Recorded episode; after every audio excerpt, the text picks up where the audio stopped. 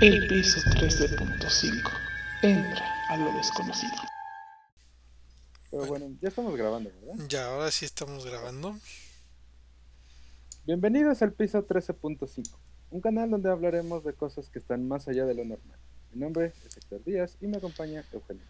Hola amigos, bienvenidos otra vez. Otra vez.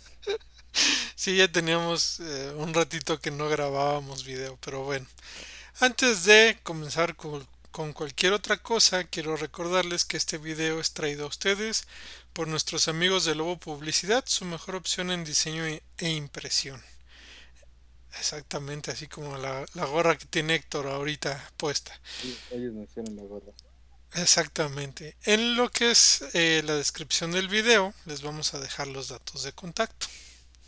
Así es. Y recuerden que eh, pasen a visitar nuestro sitio web porque tenemos tienda en línea. Tenemos más productos, ya llegaron Funkos nuevos para que ustedes puedan ingresar, comprar el que más les guste y apoyar el canal.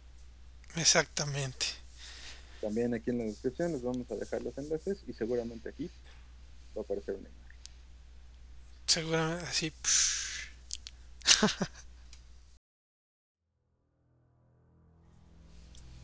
Y bueno, pues comencemos con nuestra historia del día de hoy. Esta historia nos va a, dar una idea de lo que ocurre en un parque en México. La verdad es que no, no especifica cuál parque, solo sabemos que es en, en el territorio nacional, México.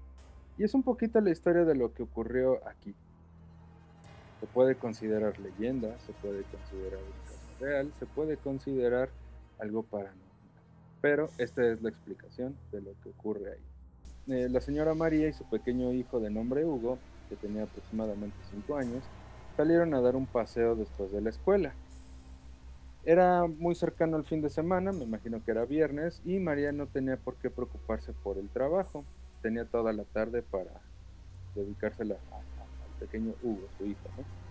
Ok. Al parque al que siempre iban estaba dividido en dos partes. Uno estaba muy bonito, donde todos los niños podían llegar a jugar, bastante limpio, arreglado. eh, los juegos estaban, pues, agradables. Pero, del otro lado, había un parque abandonado. Siempre estaba sucio, no había muchas plantas, eh, daba un aspecto como de parque eh, seco. El, el pasto estaba pues, mayormente seco. Y la gente trataba de evitarlo porque decían que les generaba una, una sensación de miedo estar en ese parque. ¿no? Sin embargo, como buen niño, Hugo no, no sentía, pues, no le, no le daba miedo. Eh, tenía como, pues, esta inocencia característica de los niños, ¿no? Simplemente era una zona distinta para jugar, algo nuevo que explorar. Y ese día, eh, sin que su mamá se diera cuenta, pues se, se- zafó y salió corriendo. Saltó esta reja, todo esto antes de que María se diera cuenta. Cuando ella se da cuenta, va corriendo hacia el parque, lo empieza a buscar, no lo encuentra en el parque en el que siempre acostumbra a jugar, y pues es cuando descubre que estaba del otro lado de la cerca. Así que pues María fue en busca de su pequeño hijo y ahí fue donde lo encontró sentado en los columpios y se estaba balanceando lentamente. Y eh, la historia narra este que, esto es lo que se, se vieron eh, María le comenta a Hugo, oye, ¿por qué viniste para acá? ¿Acaso no vamos siempre al parque de al lado, que está mucho más bonito? Ahí hay muchos niños con los que puedes jugar. No me gusta que estés aquí solo. A lo que Hugo le contestó, es que no estoy solo, mami. El otro día conocí a un niño el parque al que siempre visitamos, pero nadie quiere jugar con él. Yo sí quiero jugar con él. Él se ha convertido en mi mejor amigo.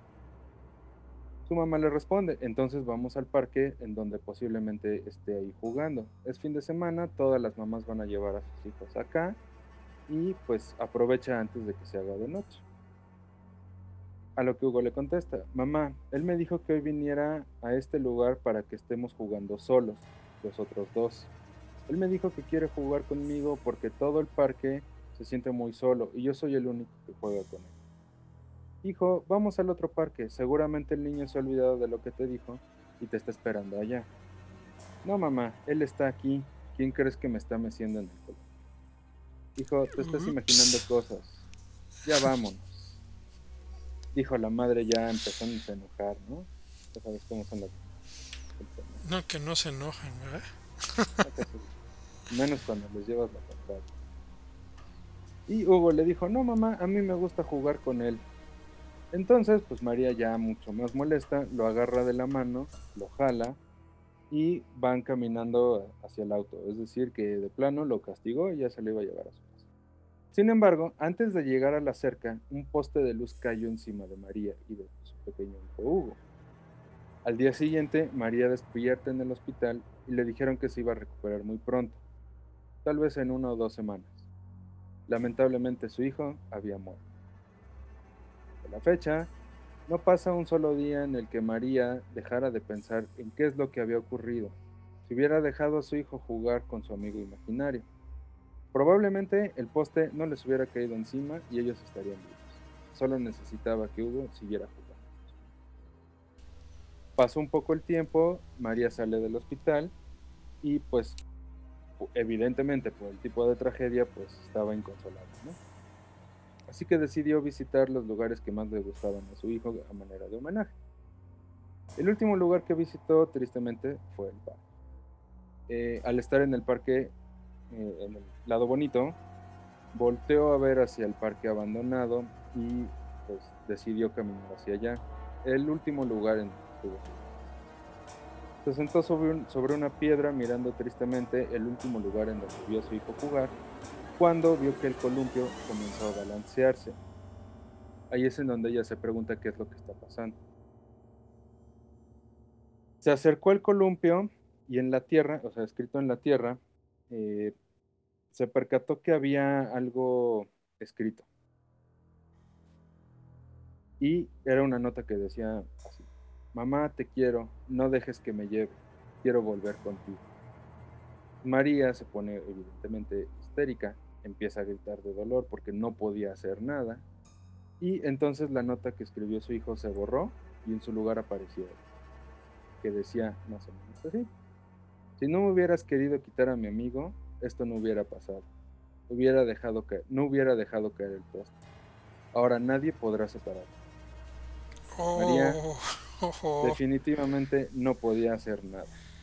Se sentía tan impotente que salió corriendo a la calle y pasó una camioneta. Y la Y esto nos deja una moraleja. Nunca juegues con los espíritus, pero sobre todo, nunca los desafíes. Ah, su mecha.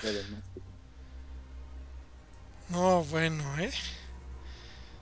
Hasta la fecha, ya para concluir con, con esta, con esta historia. Hasta la fecha se menciona que en ese parque se siguen moviendo los columpios. Es difícil saber realmente qué parque es porque, como ustedes bien lo saben, en muchos parques, eh, Se mueven los columpios. no solamente en México, sino en- a nivel mundial, pues los columpios tienen, eh, es en donde se nota mayor presencia, eh, también en estos juegos que están girando, generalmente los que tienen movimiento, pero muchos parques tienen su historia detrás. Entonces, tal vez, o sea, bueno, pues, esto es como una de esas leyendas urbanas que cuentan en distintas partes del país. No, bueno, ¿eh? ¿Cómo sucedió? Así como, como los juegos estos que... Bueno, no son juegos, es- estoy mal, como las máquinas de ejercicio que están en los parques, ¿no? Que luego se mueven, que han, que han captado por todo el mundo. las máquinas de ejercicios, los columpios, el sub y bajas, el que trae resorte y va de un lado a otro, estas como ruedas de, como ruletas que van girando, en fin, hay muchos, muchas, muchas cosas que se mue- pueden mover en un parque. Pues sí, exactamente. Híjole, qué fuerte, ¿no? Sobre todo lo de la mamá. Sí, le pegó y le pegó duro el coche. Sí, sí, está, está terrible. Ay, no, Héctor. Ahora sí ni chistes pude hacer, no, no, no. Ni mis malos chistes de siempre. No hubo chistes, pero fue una historia interesante. Y amigos, pues si ustedes ven cerca de un parque, siempre tengan un teléfono a la mano Y si logran grabar algo, pues saben. Exactamente, y pónganlo en los comentarios. También déjenos en los comentarios si ustedes han visto algo en un parque. Exactamente, hay muchos videos, ¿eh? Sí, Ahí- Ahí pueden incluso hasta dejar los links para que los veamos Sí. también nosotros. así es. Y pues con esto cerramos la historia. No, bueno, qué historia, ¿eh? Qué historia. Qué historia. Bueno amigos, no olviden suscribirse, denle clic en la campanita para que les avise de nuevas actualizaciones en el, en el este en lo que es el canal. No olviden Síganos en visitar exactamente síganos en redes sociales, no olviden visitar nuestra tienda. Todavía es gratis. La tienda no, pero suscribirse. La tienda no es gratis, todo lo demás sí. Eh, compártanlo, déjenos sus comentarios, sus likes. Visiten nuestra página. ¿Qué más me queda por decir? Recuerden que comprando Funcos nos ayudan. Compren Funkos, agrandan su colección, les, va, les van a gustar. Están buenos, acaban de llegar nuevos. Sí, sí, sí. Pues los tengo que subir, pero pues con una sorpresa. Me parece perfecto, ya para que estén ahí y nuestros amigos vean todo lo que hay. Sí, sí, sí. Apóyennos. Síganos. Chao. Adiós. No te olvides darnos un pulgar arriba. Suscríbete a nuestro canal. Activa la campanita para que te avise de nuevo contenido y síguenos en redes sociales.